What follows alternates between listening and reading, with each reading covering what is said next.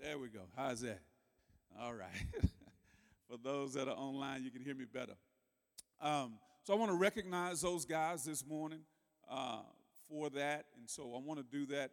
Uh, in his absence, I want to recognize Chris Choice, who is was affirmed last Sunday as our newest deacon here at Bethel Hope. He joins Felton LaFall as one of two deacons now at our, at our campus.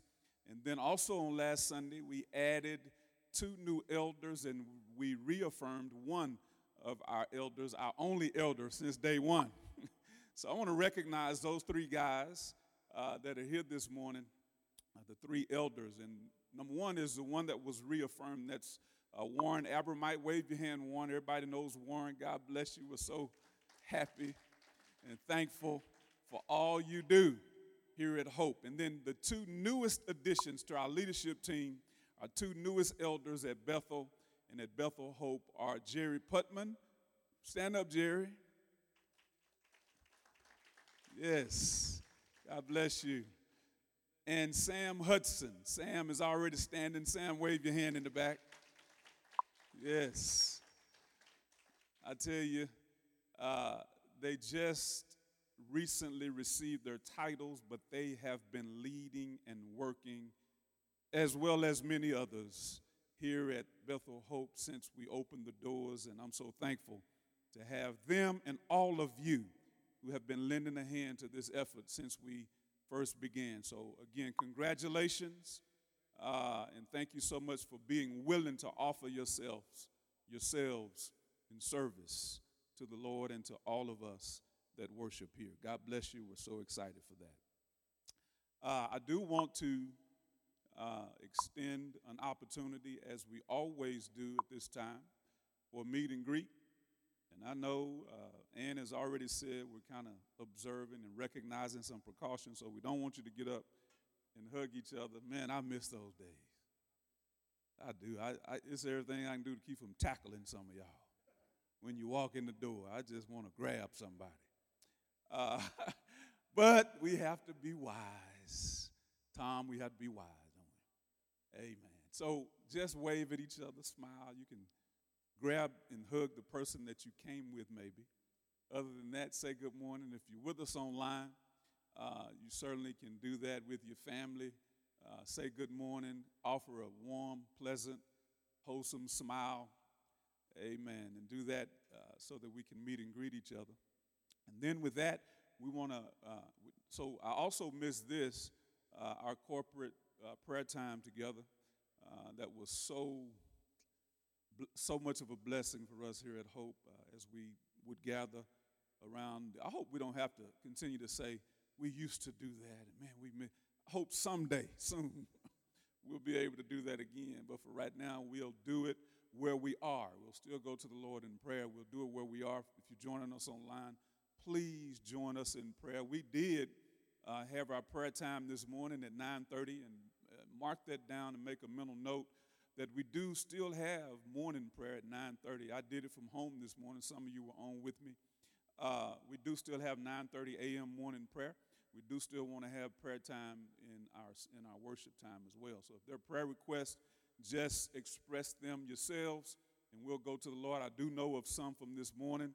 Uh, Rick Rogers' brother, I understand, has been has a brain tumor, and uh, so we want to lift the Rogers family who has been going through many things recently. I think he just lost another brother recently, and his father not too long ago went home to be with the Lord. And so we want to lift the Rogers family in prayer. Let us not forget the East family, Kevin and Stephanie and all the kids and what Kevin is dealing with and his cancer situation. Uh, there are other requests this morning and praise reports. We got several praise reports this morning, at least two from people that were on at 9:30 that said they had survived COVID-19. Uh, people not of our campus. People, one, of, one was my cousin who lives in Beaumont, another was a, a relative of Joyce LaFall and uh, said that they had survived and they were doing well. And so we thank God for that. Praise report. Yes, yes, yes. Yes, it's good. So I know there are other requests that are here this, in the building this morning and online. Uh, just express them yourselves and we'll join together with you in prayer. Can we do that?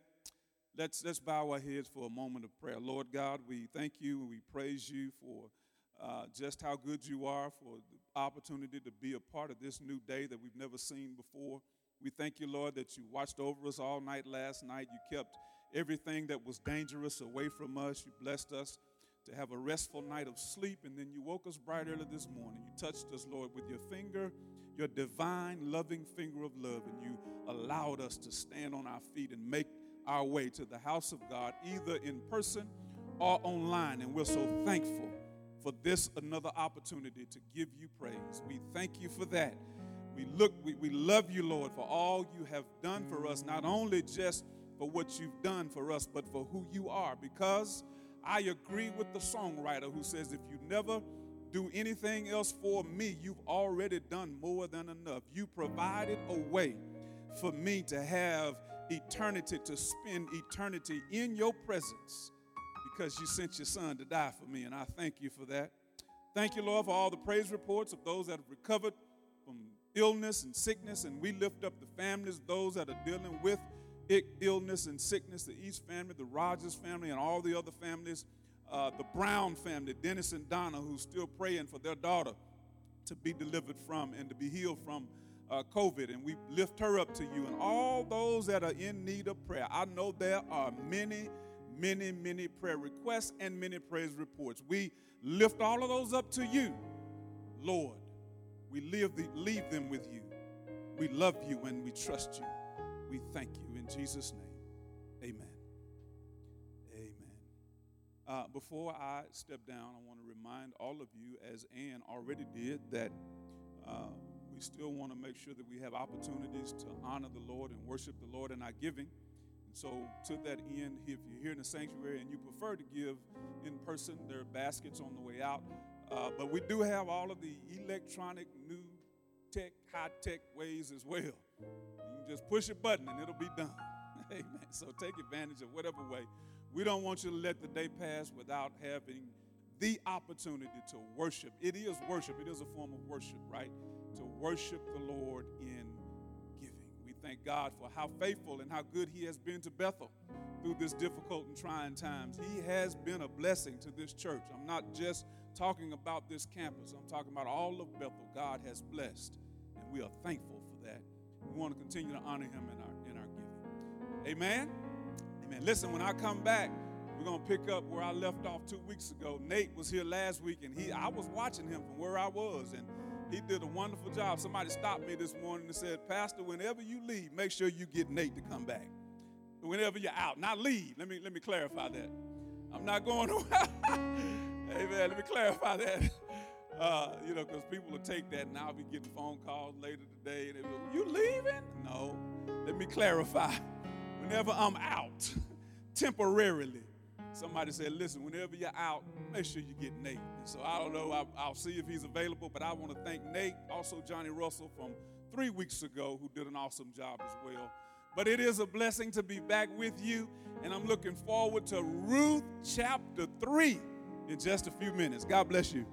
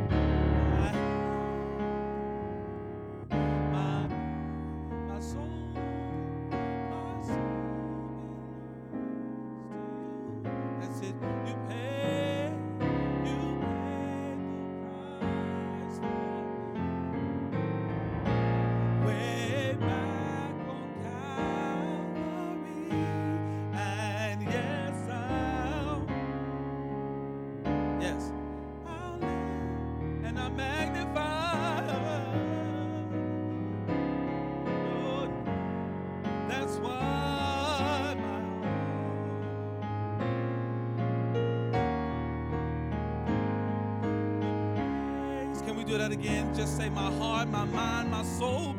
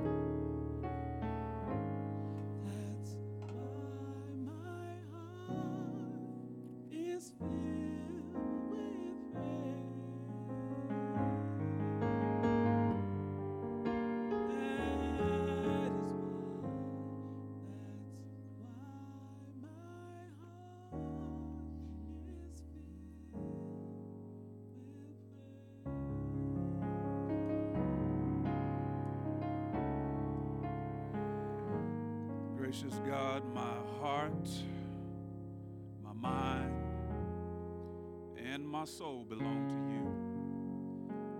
It's because you paid the price for me way back on Calvary.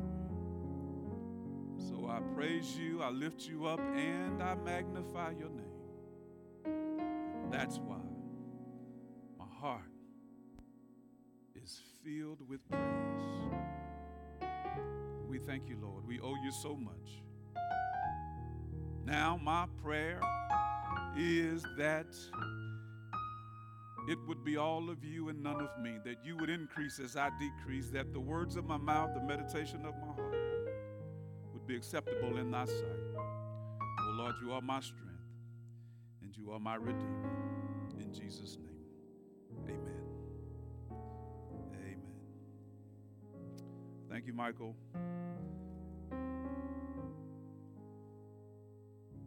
Doing such a wonderful job and having to do it solo. You've been solo for a few weeks now. We got to pray for the, you're doing a wonderful job. Amen. Thank you. We want to get to the place soon where the praise team will be comfortable enough and it will be safe enough to have them back to accompany Michael. And I think we're getting there. We just have to remain prayerful and not get in too much of a hurry. I think everything's going to be all right. In the meantime, he's doing a wonderful job, and we thank God for that. Um, so, as I said earlier, we will continue today in Ruth, and we're in chapter 3 today. We've been in this series that I entitled The Best Is Yet to Come for a few weeks now, with a couple of pauses in between for guests to preach different things. But we will, if the Lord if, the, if it's the Lord's will, we'll, we'll do three today and we'll finish up next week in chapter four. Uh, amen. So we're looking forward to that. The best is yet to come. And throughout our time in Ruth, I've said that as we arrive at a new passage, a new segment in this story, that I have given each one of those segments a subtitle as well. So overall, we're looking at this blessing of the best is yet to come. I know that when Johnny came, he said, uh, the best can be today. I know he said that. But I wanted to, I was watching and I wondered if I could have talked through the phone, I would have said, I understand that, Johnny, but the actual best, best won't happen today unless Jesus comes, because that's the best that we're looking for, right? The overall best, the ultimate best, is not dependent upon us. It is the hope that we look to in Jesus Christ. But there are some bests along the way that we can be encouraged by. And as we study the story of Ruth, we see that for her, in her situation, in her current dilemma and circumstances, both for her and her mother in law, Naomi, that for them, they didn't realize it in chapter one, but by the time next week we get to chapter four, they will have fully realized then and so will we, that the best, beginning in chapter 1, was indeed in store for them, or at least better, was in store for them in chapter 4. And so along the way, we've looked at how this progression will lead us to the better for them. Right? And so today we've arrived at chapter 3, Ruth chapter 3. We're going to look at this entire chapter and try to cover it. So if you're with me and you have your Bibles, or if you don't, the text should be on the screen. We're going to read all of chapter 3 right now. Ruth chapter 3. When I finish reading chapter 3, I will have, just as I have for these other segments of this story, I'll have a subtitle I'm going to share with you. But let's read Ruth chapter 3, beginning in verse 1, and here's what it says.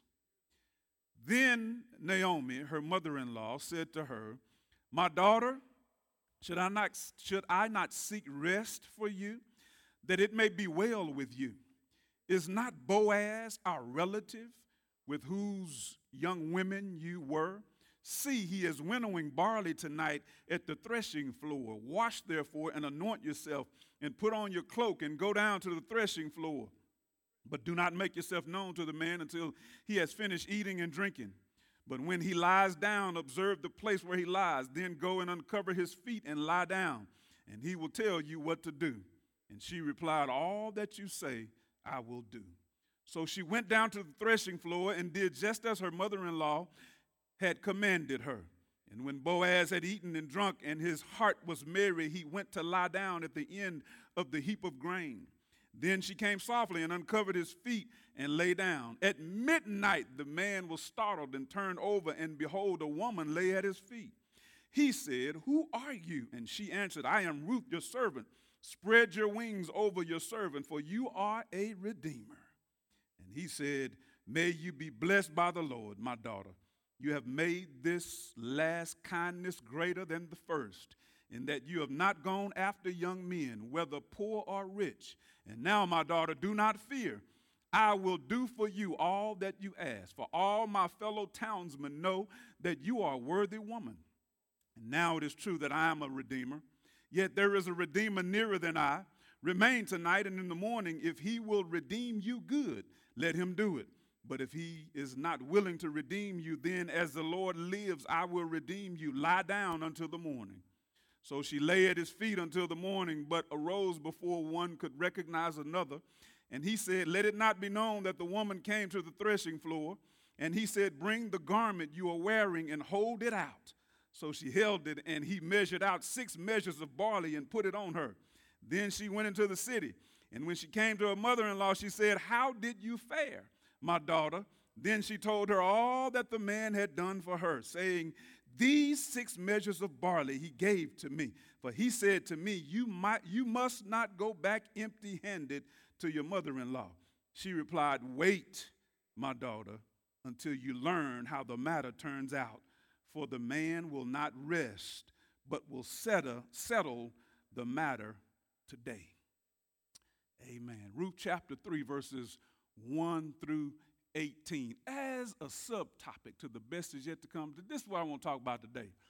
When your heart is right, but your wisdom is limited. When your heart is right, but your wisdom is limited.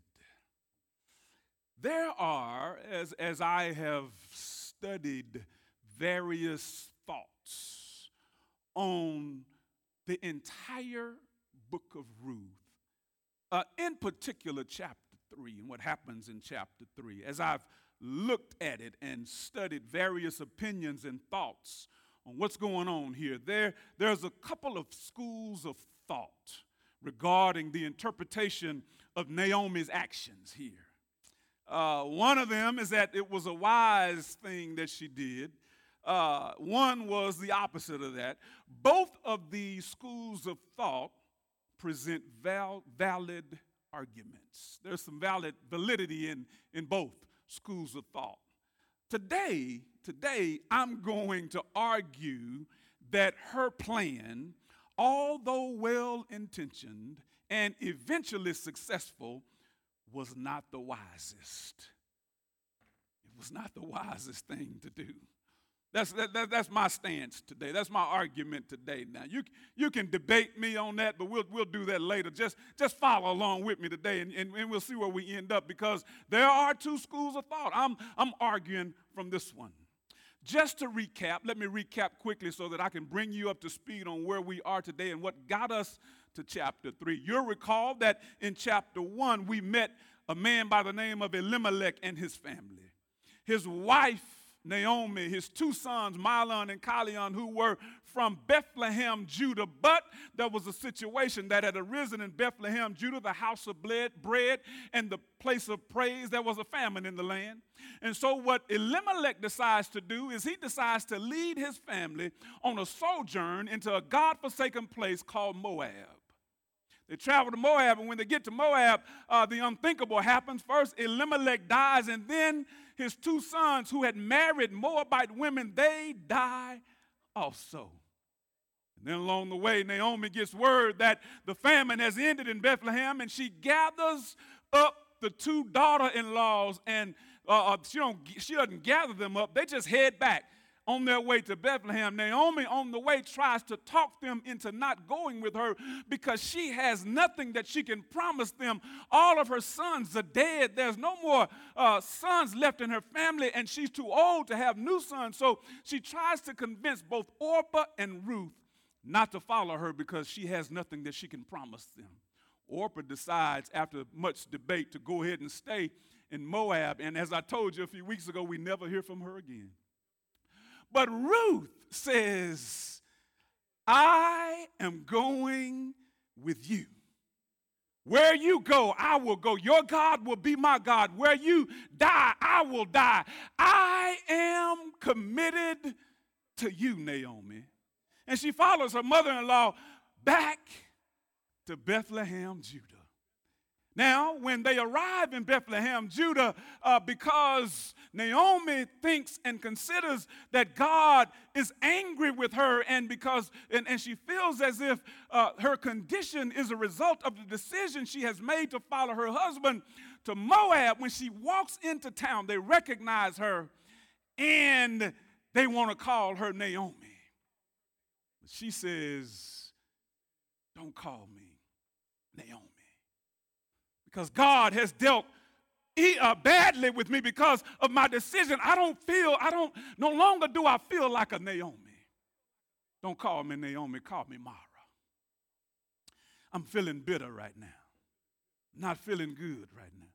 Hope seems to be lost for me right now. But when they arrive in Bethlehem, Judah, we are and they are introduced to a new character in the story that man that every woman in here wants to marry. The ladies ought to say amen. They are introduced. See, I can't see you saying it. Got your mask on. I look, I want to see it. they are introduced to Boaz. All the ladies want a Boaz. Some of y'all say, I already have my Boaz. Amen, somebody. Say it. There you go. That, and hug him. There you go. Hug your Boaz. That's right.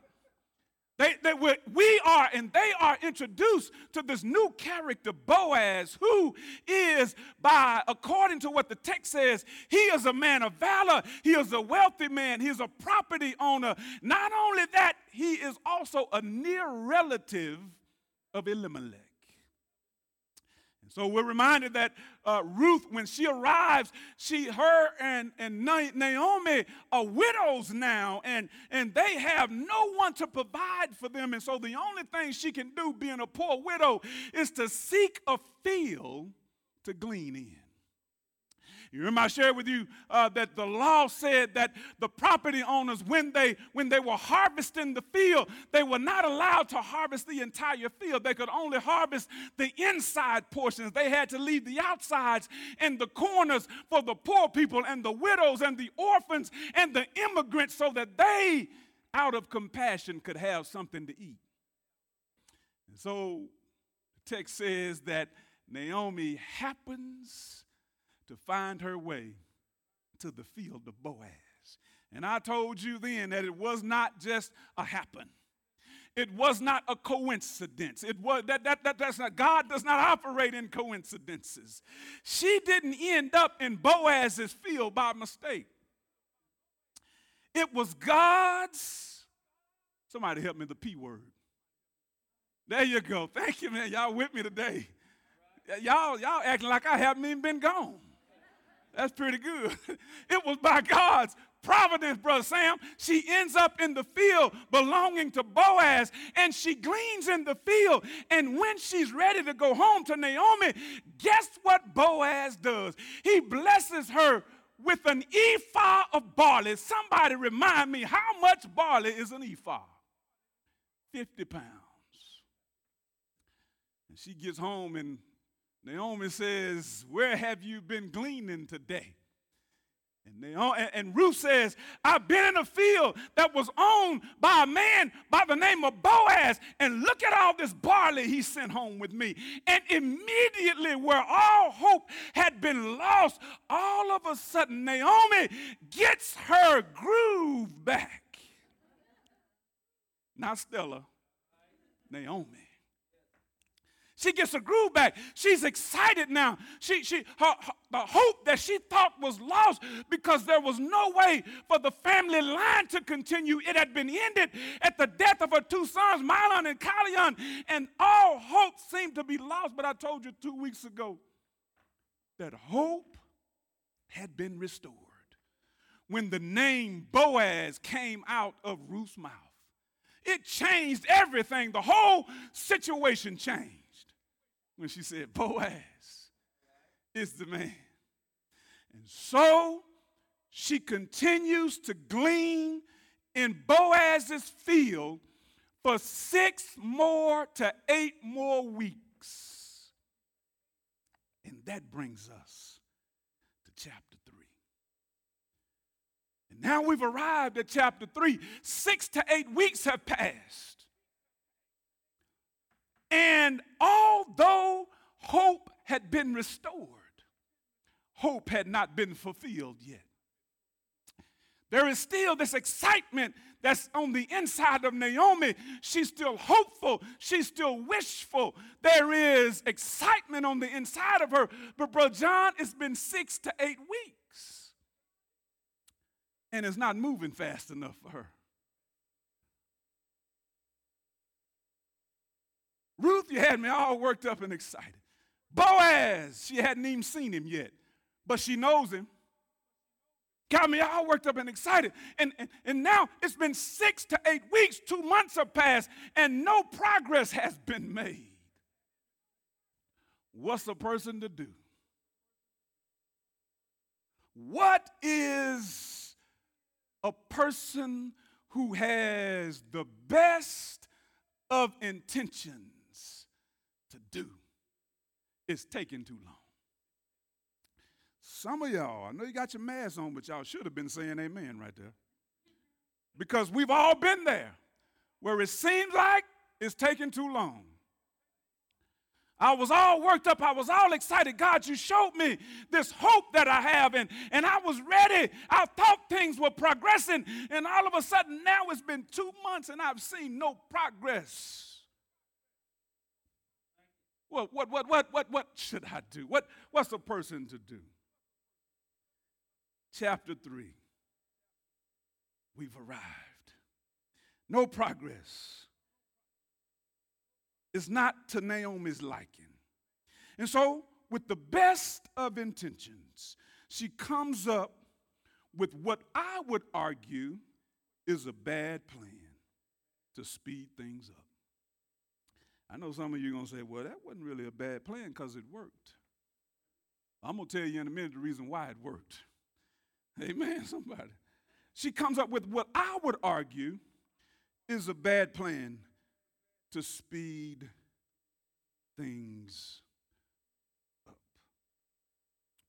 Um, so Naomi does this. Her heart is right. So, so why would I say this? No, nowhere else in Scripture do we see a plan like this carried out. It's not like this was the norm. We'll talk about the plan. We just read it. We'll talk more in detail about it in a minute. But we don't see this happen anywhere else. And so I think it was just as I look at it and as I examine the text, it, it seems as though she got a little impatient. And she comes up with this, with this plan that was born out of good intentions, no evil intent, no sinful intent, none of that. Her heart is right, but here's the problem. This same problem you and I have. Our wisdom is limited. Our wisdom will only take us so far. I know you think you are the smartest thing since Solomon. I know. I know you do, because I think that too about myself sometimes. Look at me, look at, you know. I, but there have been times in my life, some of y'all need to say amen to this, where I had the best of intentions and I came up with the plan and it was the stupidest thing that I could have ever done. No sinful intent, no ill intent. I thought I was doing the right thing when all along, I, somebody needs to say amen and help me here because I'm not by myself.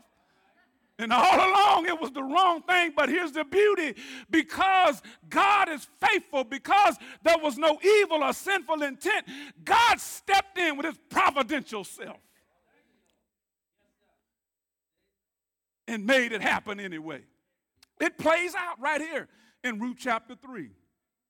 Uh, let me just say this. Let me pause here and say a word on planning a word on planning because I know we can we can do that. We can mess it up, right? But I, here's what I would advise you. I would advise you number 1, seek God. But I would advise you to plan your next step. Don't just haphazardly do life.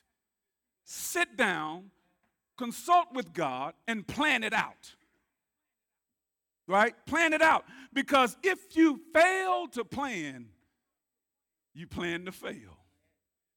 There has to be some kind of a plan. Naomi's plan may have been a bit aggressive, but at least she did have one. And God's gonna God's gonna see it to pass, right?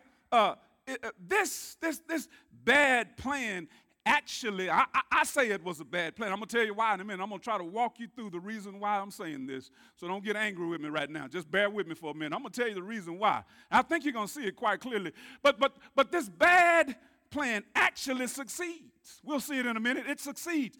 I'd like to suggest to you that the success of the plan was not owed to Naomi's wisdom, but to God's providence.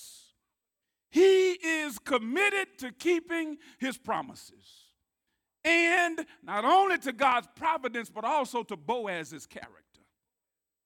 Those are the two reasons why this plan succeeds God's providence, Boaz's character.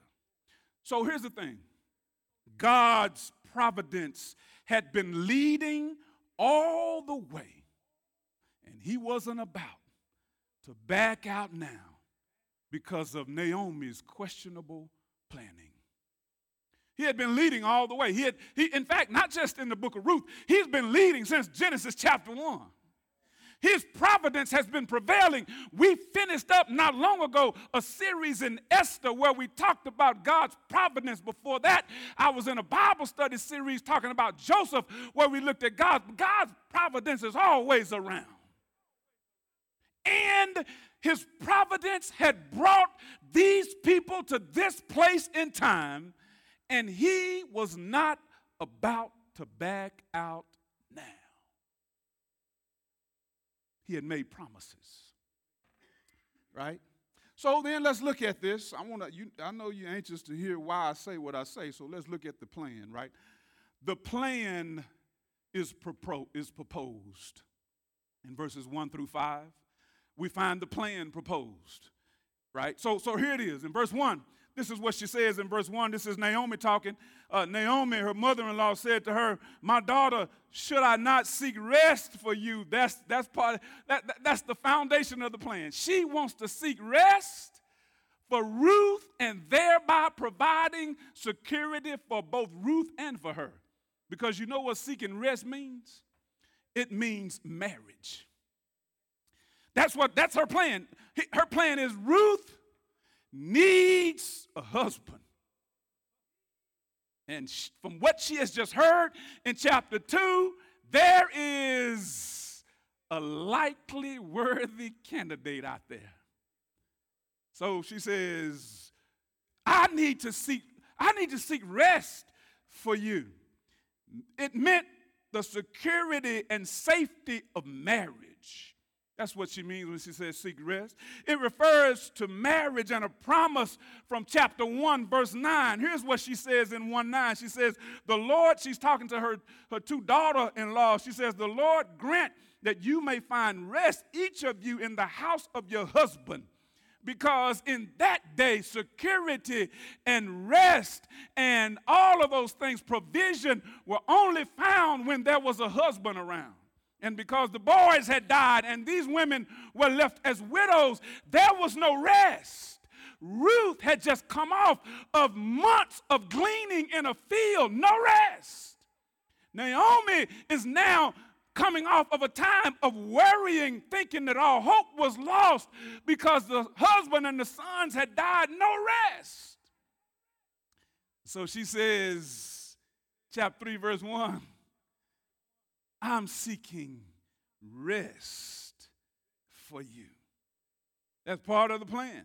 And here's how the plan is going to play out. Verse 2. Verse 2 it starts. Is not Boaz our relative with whose young women you were?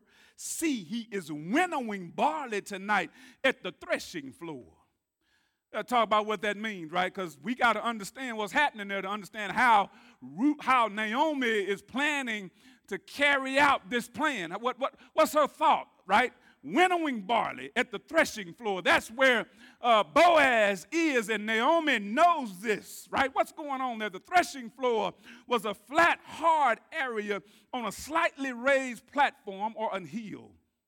The people of Bethlehem would go there to thresh and winnow the barley. In threshing, the grain was beaten out from the stalks with flails or trodden over by oxen. It's where they prepared the grain, right? And, and then in winnowing, the grain was thrown in the air and the wind carried the chaff away. It's how the grain was prepared. Threshing and winnowing were a time of great festivity and rejoicing because it meant that the harvest time was over and it was time now to prepare the grain for the next step. It was a time of celebration and rejoicing. That's what it was. Uh, threshing and winnowing were time of rejoicing. Naomi knew that Boaz would be threshing and winnowing his grain that day and also sleeping near it in order to protect it from anyone who would have a desire to take some of it. She knew it. She knew exactly where he was going to be, what he was going to be doing. She's, she, she's aware of this, and so she shares this information with Ruth. And then in verses 3 through 5, we're going to find out the reason why I think it was not a very good plan, not, not wise advice. I think you'll be able to see it. All right, all right, all right, Brother Sam, I think I will. The plan unfolds in 3 through 5. In 3 through 5, Ruth uh, uh, gives some not so wise advice. Let's see what she says in 3 through 5. Uh, I, I want to read it for you. It says this Wash therefore and anoint yourself. Uh, let's talk about that for a minute. She says, Wash and anoint yourself. Ruth has been gleaning for a long time. And the only time that Boaz has been able to lay eyes on Ruth is when she was working. She had her work clothes on. She wasn't very clean. She didn't have on makeup. She didn't have a nails painted, toes done. She hadn't been to the beauty shop, none of that. He only saw her at her worst. And so Naomi says, Wash yourself and put on some perfume. Pretty, prettify yourself. Because this man who I have designs on you, for, on him for you, has never seen you all dressed up.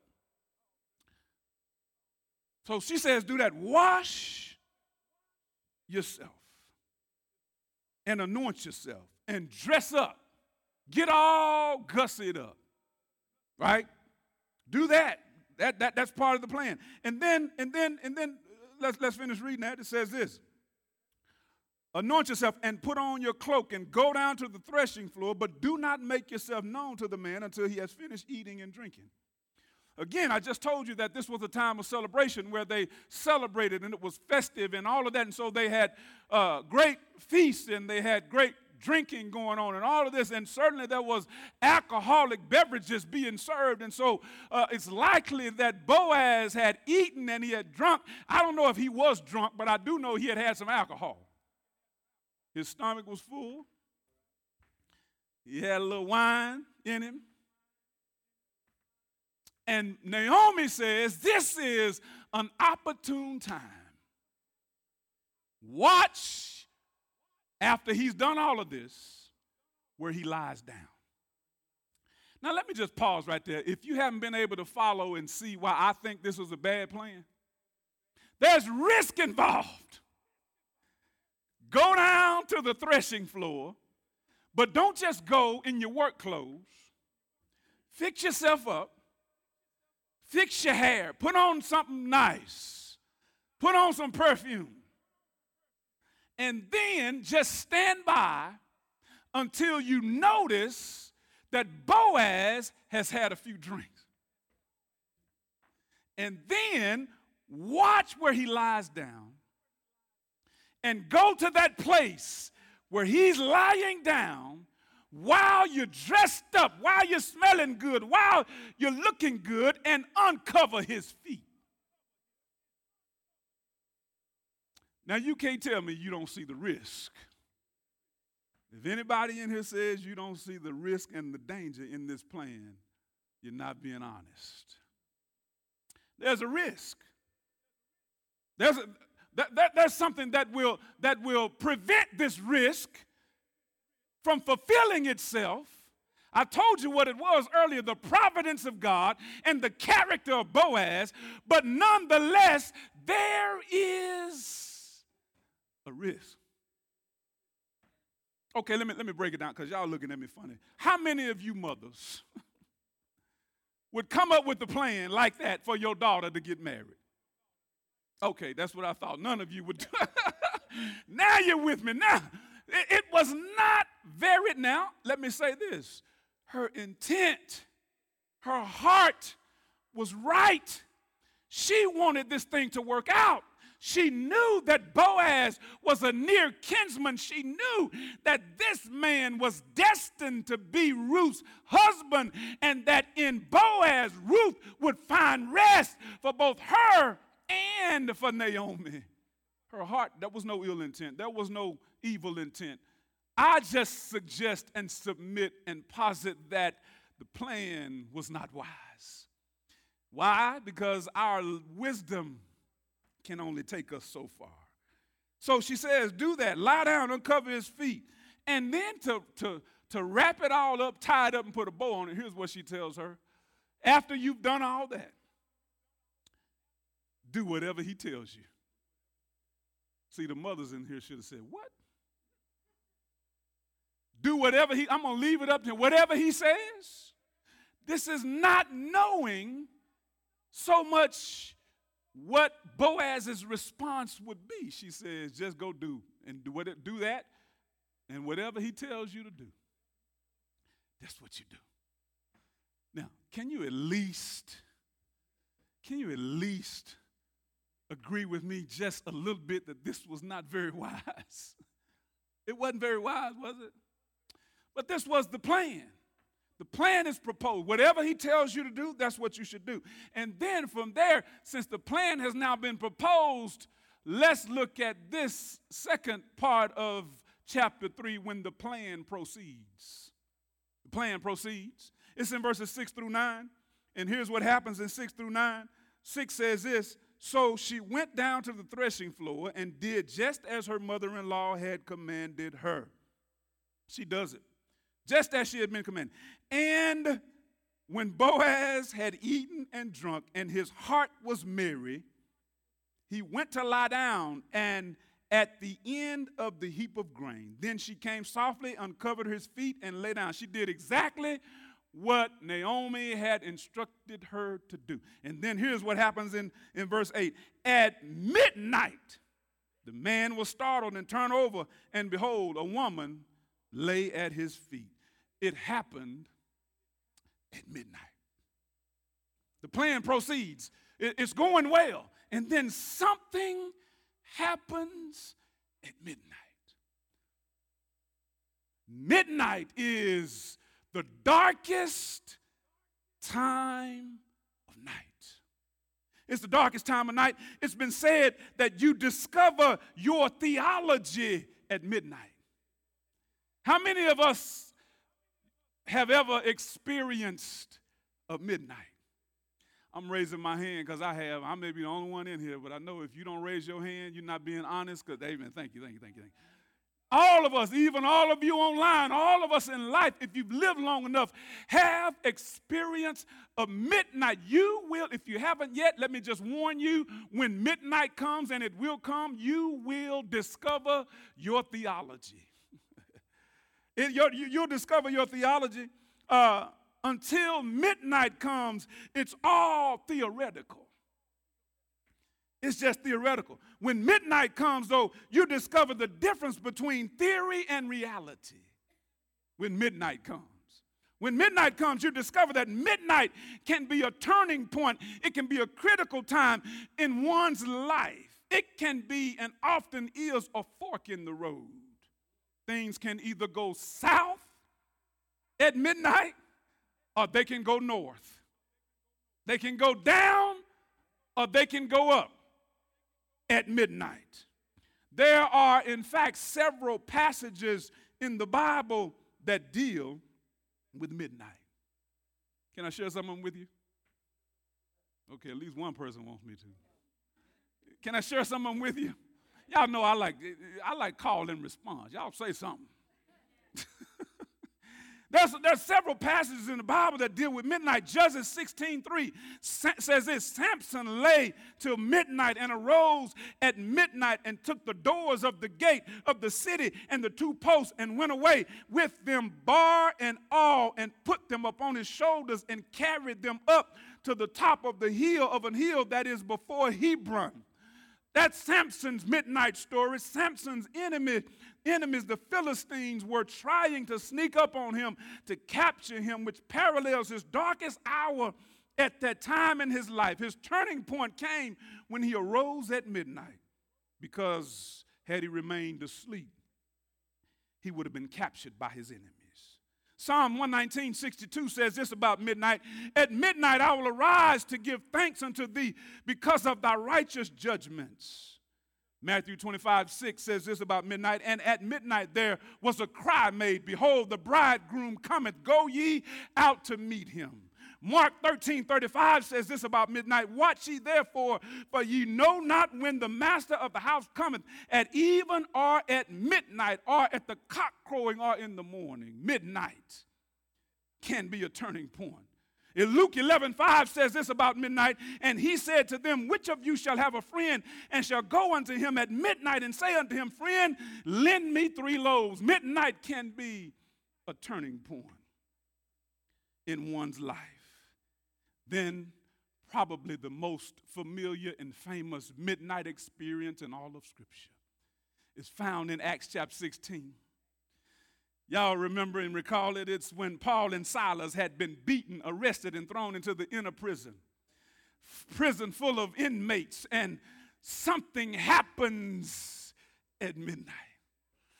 Text says that it was at midnight, Leah, that they began to sing praises not worried, not concerned, not any of that. Sing praises at midnight. It was a turning point for them. They sang praises at midnight. And the Bible says that an earthquake came and shook the foundations of the prison at the darkest time of the night.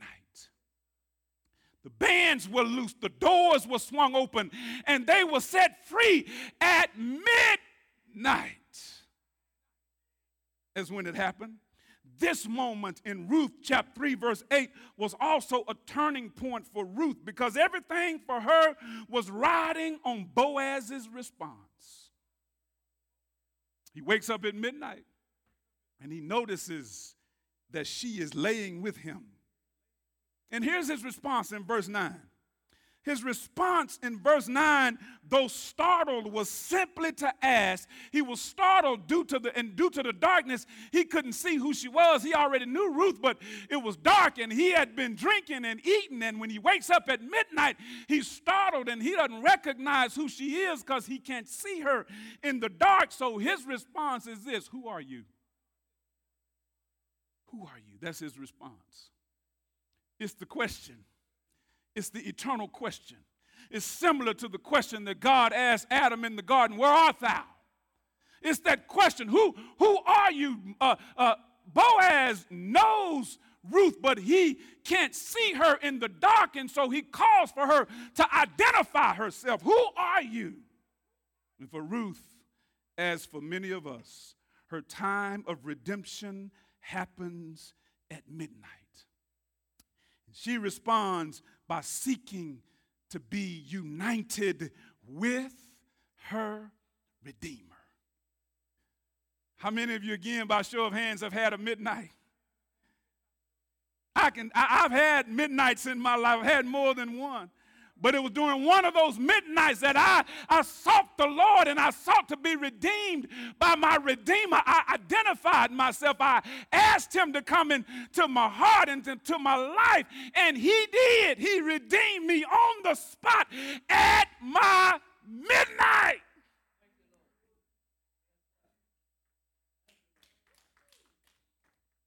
It was a, it was a critical time for her uh, she, so, so what she does, she seeks to unite with her Redeemer, and she does this. How, how does she do it? She says this to him Spread your wings over me. That's what she says. Spread your wings over me. Through these words and actions, Ruth was making a marriage proposal. She, here she is, proposing to Boaz. Spread your wings over me. She was requesting that Boaz perform his legal responsibility as a family redeemer by asking him to take her under his wing. Ruth was reminding him of the blessing he had pronounced on her previously in chapter 2, verse 12. Here's what he says May you receive a full reward from the Lord God of Israel, under whose wings you have come for refuge. Ruth was now at midnight challenging him to become the human expression of that divine covering. Spread your wings over me and redeem me, is what Ruth is saying. So we've seen the plan proposed, we've seen the plan proceed. Now I want to talk about that the plan actually succeeds. It actually succeeds. I almost just put succeeds, but I had to throw it actually in there because everything we've seen thus far would seem to suggest that this plan was sure to fail. It just didn't add up. It didn't make much sense for, for a mother in law or a mother to do this to a daughter in law or a daughter. But the plan actually succeeds. The Redeemer test, it's in verses 10 through 17. I want to talk about the plan actually succeeds. The Redeemer test that Boaz began in chapter 2 that I shared with you a couple weeks ago continues here. Remember, I talked to you about the Redeemer test that he had already passed. In chapter 2, we said that the criteria for passing the Redeemer test then was number one, compassionate character. And he passed that. We could check that box because he had compassionate character. Number two, he was that uh, one needs to be able to pay the price of redemption. We could check that box because he was able to pay the price of redemption. Number three, we talked about that they had to be willing to offer protection and provision for those that they were seeking to redeem. And we could check that box because Boaz did all of that in chapter 2. Boaz had passed part A of the Redeemer test with flying colors. Now, in chapter 3, we get to part B. There is a part B to the Redeemer test, and we see that Boaz is entering into it right now. In verses 10 through 11, we're going to find out part B starts with this that to pass the Redeemer test, there must be extraordinary wisdom. Has to be extraordinary wisdom. You can't be a Redeemer unless you have it uh, my Redeemer, the one that I serve, uh, is not, not only has extraordinary wisdom, he is omniscient, which means that he knows everything. His, his, his, his wisdom has no limitation. But for Boaz, he passes the Redeemer test because he has extraordinary wisdom. Look at how he responds in 10 through 11. 10 through 11 says this And he said, uh, May you be blessed by the Lord, my daughter. You have made this last kindness greater than the first, in that you have not gone after young men, whether poor or rich. And now, my daughter, do not fear. I will do for you all that you ask. For all my fellow townsmen know that you are a worthy woman. Extraordinary wisdom. He responds properly he responds wisely. He responds with discernment. He already knows about her. He's heard about her. He, he, he, uh, he acknowledges to her what kind of woman she is. He has that kind, that depth of an understanding and discernment about what's happening around him. He has extraordinary wisdom. And not only that, he makes a promise. I'm going to do what exactly, exactly what it is you're asking me to do. I'm going to do it right? His wisdom is a little bit different than Naomi's, right? His wisdom here is, is, is displayed as being different than that of Naomi. Naomi has good intentions, but her wisdom is a little bit limited here because Boaz is a redeemer. His wisdom is extraordinary. He sees beyond the current situation and he says, Listen, I am going to do it. I know what kind of person you are. I am going to redeem you. Part two of the Redeemer test is this that person has to have integrity and patience. In order to qualify as a redeemer, you got to have integrity and patience. It's in verses 12 through 14. And in verses 12 through 14, uh, here's what he says I am a redeemer, but there is one who is closer. I am indeed a redeemer, but my integrity says there is one who's closer, and I have to give him the right of first refusal. Now, I know because I'm wise, because I have extraordinary wisdom, that he's not going to do it because he's not willing to go the extra mile. We'll see that next week in chapter 4. But I am going to at least give him the opportunity. Initially, he's going to say that he wants to do it, but there's going to be a condition that I'm going to share with him that's going to change his mind about redeeming and being a redeemer because he's not going to want to marry you because you are a Moabitess. And that's what's going to happen he has integrity, he has patience. He tells her to lie down until the morning. Let it not, then, and, and, and so he says, be patient. Then he says, let it not be known that the woman who came, that a woman came to the threshing floor, he's floor, he's concerned about her safety. He doesn't want anybody to know that this woman has put herself in this situation. So he's got integrity, he's got patience. Lastly, here's the last part of the, the, the, Redeemer test he takes responsibility with compassion and kindness for others. It's in verses 15 through 17. In verses 15 through 17, you'll find out that what Boaz does is he does what he did at the end of chapter 2 is he tells her to come over here to me with your cloak and hold it out because I've got something for you. And what I'm going to give you is not just for you, it's also for your mother in law because I have compassion for others. I'm not just concerned about myself. And so he tops what he did in chapter 2 because this time he gives her six measures of barley, which equals about 90 pounds. And here can you see uh, Ruth walking down the street trying to carry 90 pounds of barley in her garment? He's concerned about others. Here's what Paul says about it in Philippians chapter 2 Do nothing for selfish ambition or conceit, but in humility count others more significant than yourself. Let each of you look not only on his own interest, but also to the interest of others. Have this mind. Let this mind be in you that was also in Christ Jesus. That's what Paul says, Philippians chapter 2. And so the plan actually succeeds. It's looking good again things are looking up, right? It, it succeeds. And so, lastly, I want to share with you verse 18, Naomi's response. Lastly, here's Naomi's response The Redeemer, the Redeemer's response, his response settles Naomi down. And her response is different than the one she had in verse 1. Her response in verse 1 through 5 is, I've got a plan. Her response in verse 18 is one word wait. she says to Ruth, Wait and he is going to do what he said he would do. She's trying to calm Ruth down when she was the one who started off being impatient. Now she's trying to calm everybody else down. She says, Wait. His response has affected her thinking, and she says, Wait, because he's going to do what he said he was going to do. Wait, she says, and it'll happen. I want to share with you as I prepare to close out that there is value in waiting. There's value in waiting. I know when I was growing up, one thing we used to say was this saying that said this weight broke the wagon down.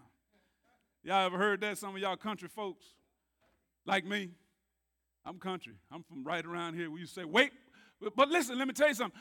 Uh, that, uh, also, there's value in waiting because not only was that a saying, here's another one good things come to those who wait. How many have ever heard that one? Well, if you've never heard either one of those two, can I share some scripture with you as I get ready to sit down about waiting? Psalms 1, I know you didn't say yes, but I'm going to do it anyway, right? Psalm 135 and 6 says, 130 verses 5 and 6 says this I wait for the Lord, my soul waits, and in his word I hope. My soul waits for the Lord more than watchmen for the morning, more than watchmen for the morning. Psalm 27, 13, and 14 say this I believe that I shall look upon the goodness of the Lord in the land of the living. Wait for the Lord. Be strong and let your heart take courage. Wait for the Lord. 37, Psalm 37, 34. Wait for the Lord and keep his way, and he will exalt you to inherit the land. You will look on when you on the wicked who are cut off.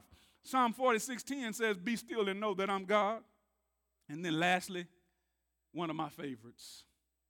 One of my all time favorites. I talked about it this morning during prayer time. This is one of my all time favorites. Isaiah writes in chapter 40, verse 31 But they that wait upon the Lord shall renew their strength. Anybody wants the strength renewed? Anybody want to fly like an eagle? Eh, but they that wait upon the Lord shall renew their strength. They shall mount up with wings as eagles. They shall run and not be weary. Anybody want to not get weary? Then wait on the Lord. They shall walk and not faint. Naomi says, wait after this plan had played itself out. And I want to say this to you our Redeemer is saying, Wait for me. I've already come, I've already made the way clear. Wait for me. Wait, I say, upon the Lord. Listen, there were those in his day who had gotten tired of waiting. And they thought the Redeemer or the Messiah would never come. But one day, he came to a virgin that had never known a man. And he was born in a manger because there was no room for him in the inn. He was wrapped in swaddling clothes. He, he grew up as a tender plant out of a dry ground, a root out of the stem of Jesse. He came because he had promised that he would come. And when he came, he lived he performed miracles. And then one day, way out on a hill called Calvary, he hung, bled, and died because he is our Redeemer. And then the Apostle Paul in 1 Corinthians chapter 11, as he thought about it, he writes to the church at Corinth and he said, do this every time you think about the Redeemer and having to wait on him. Do this in remembrance of me. So then, with that, we're going to have the Lord's Supper today. I want to give you a word about it, the way we do it here. We invite, we invite all believers to come to the table and partake of the Lord's Supper. All that's required is that you be a, be a believer. You don't have to be a member of Bethel. But we do, we, we do ask that you are a believer, that you have come to faith in Christ. And by the way, if you haven't done that, we, we can make arrangements for you before you leave that you can take care of that. But we want to invite everyone that's a believer to partake. And if you haven't already uh, gotten your elements, please go to the back table and get those elements. If you're at home, you can certainly use whatever you might have and join us in, in communion today. We want to recognize that although, although there was a time of waiting, that our Redeemer came to this earth. He gave his life so that all of us could be redeemed and restored. So we want to do what we do now in remembrance of him. So I want to read to you what the apostle Paul writes in 1 Corinthians chapter 11 to the church at Corinth, and I need someone to help me. And Warren, would you please bring me one? I, I didn't get one for myself. Because here's what Paul says in 1 Corinthians 11. He says, beginning at verse 23, For I received from the Lord what I also delivered to you. Thank you. What I also delivered to you. That the Lord Jesus, on the night when he was betrayed, took bread, and when he had given thanks, he broke it and he said, This is my body, which is for you. Do this in remembrance of me. In the same way, he also took the cup after supper, saying, This cup is the New Testament in my blood. Do this as often as you drink it in remembrance of me.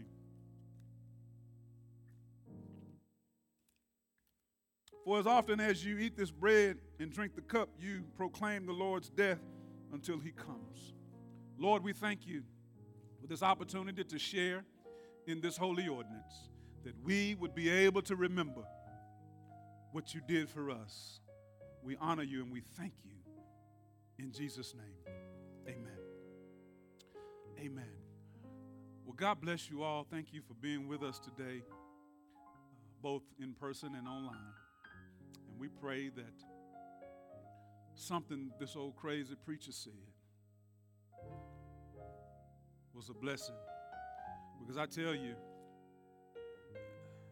I'm only crazy because when I'm saying what I'm saying and preparing what I'm preparing, it, it moves me. And I can't help it. Because I, had, I just have to think about. See, it's just not a lesson for me. It's more than that. It's not just a lesson. It's a life story. And when I think about it, Anybody get excited? My favorite team is the Cowboys. Look out now. Watch out. Watch out. I hear you over there grunting. And if, the, and if things work out, I'll be able to watch them this fall. And I promise you, when Dak drops back and finds CeeDee Lamb going down the sideline for a 50 yarder, I'm not going to be able to control my emotions when he dances across that end zone and spikes the ball. You, you know where I'm going with this. I don't even have to finish it, do The Lord has blessed me so good. The Cowboys can't compare. And if I can jump up out my, I'm not telling you to do that. You worship however you want. I'm just asking you to excuse me. right? Because I'm gonna jump up when when CeeDee Lamb crossed. And every time I think about Jesus, it's hard for me, brother Bob. Y'all just had to bear with this old crazy preacher, because God has been good to me. Amen. God bless you. We're gonna we're gonna prepare now to be dismissed. Uh, thank you for being with us either in person or online today. We encourage you to be back with us on next week. The Lord if the Lord says the same and the creek don't rise, I used to say that too, right? If the Lord, amen, the Lord, then we'll be back next Sunday to complete our journey through Ruth, and we'll look at how this thing ends and the, and the fact that the best or the better indeed does come. So we thank you for that. Let's pray, Lord. We thank you. We praise you. We honor you today, Lord. Be with us as we prepare to leave this place, but never from your presence. We thank you in Jesus' name. Amen.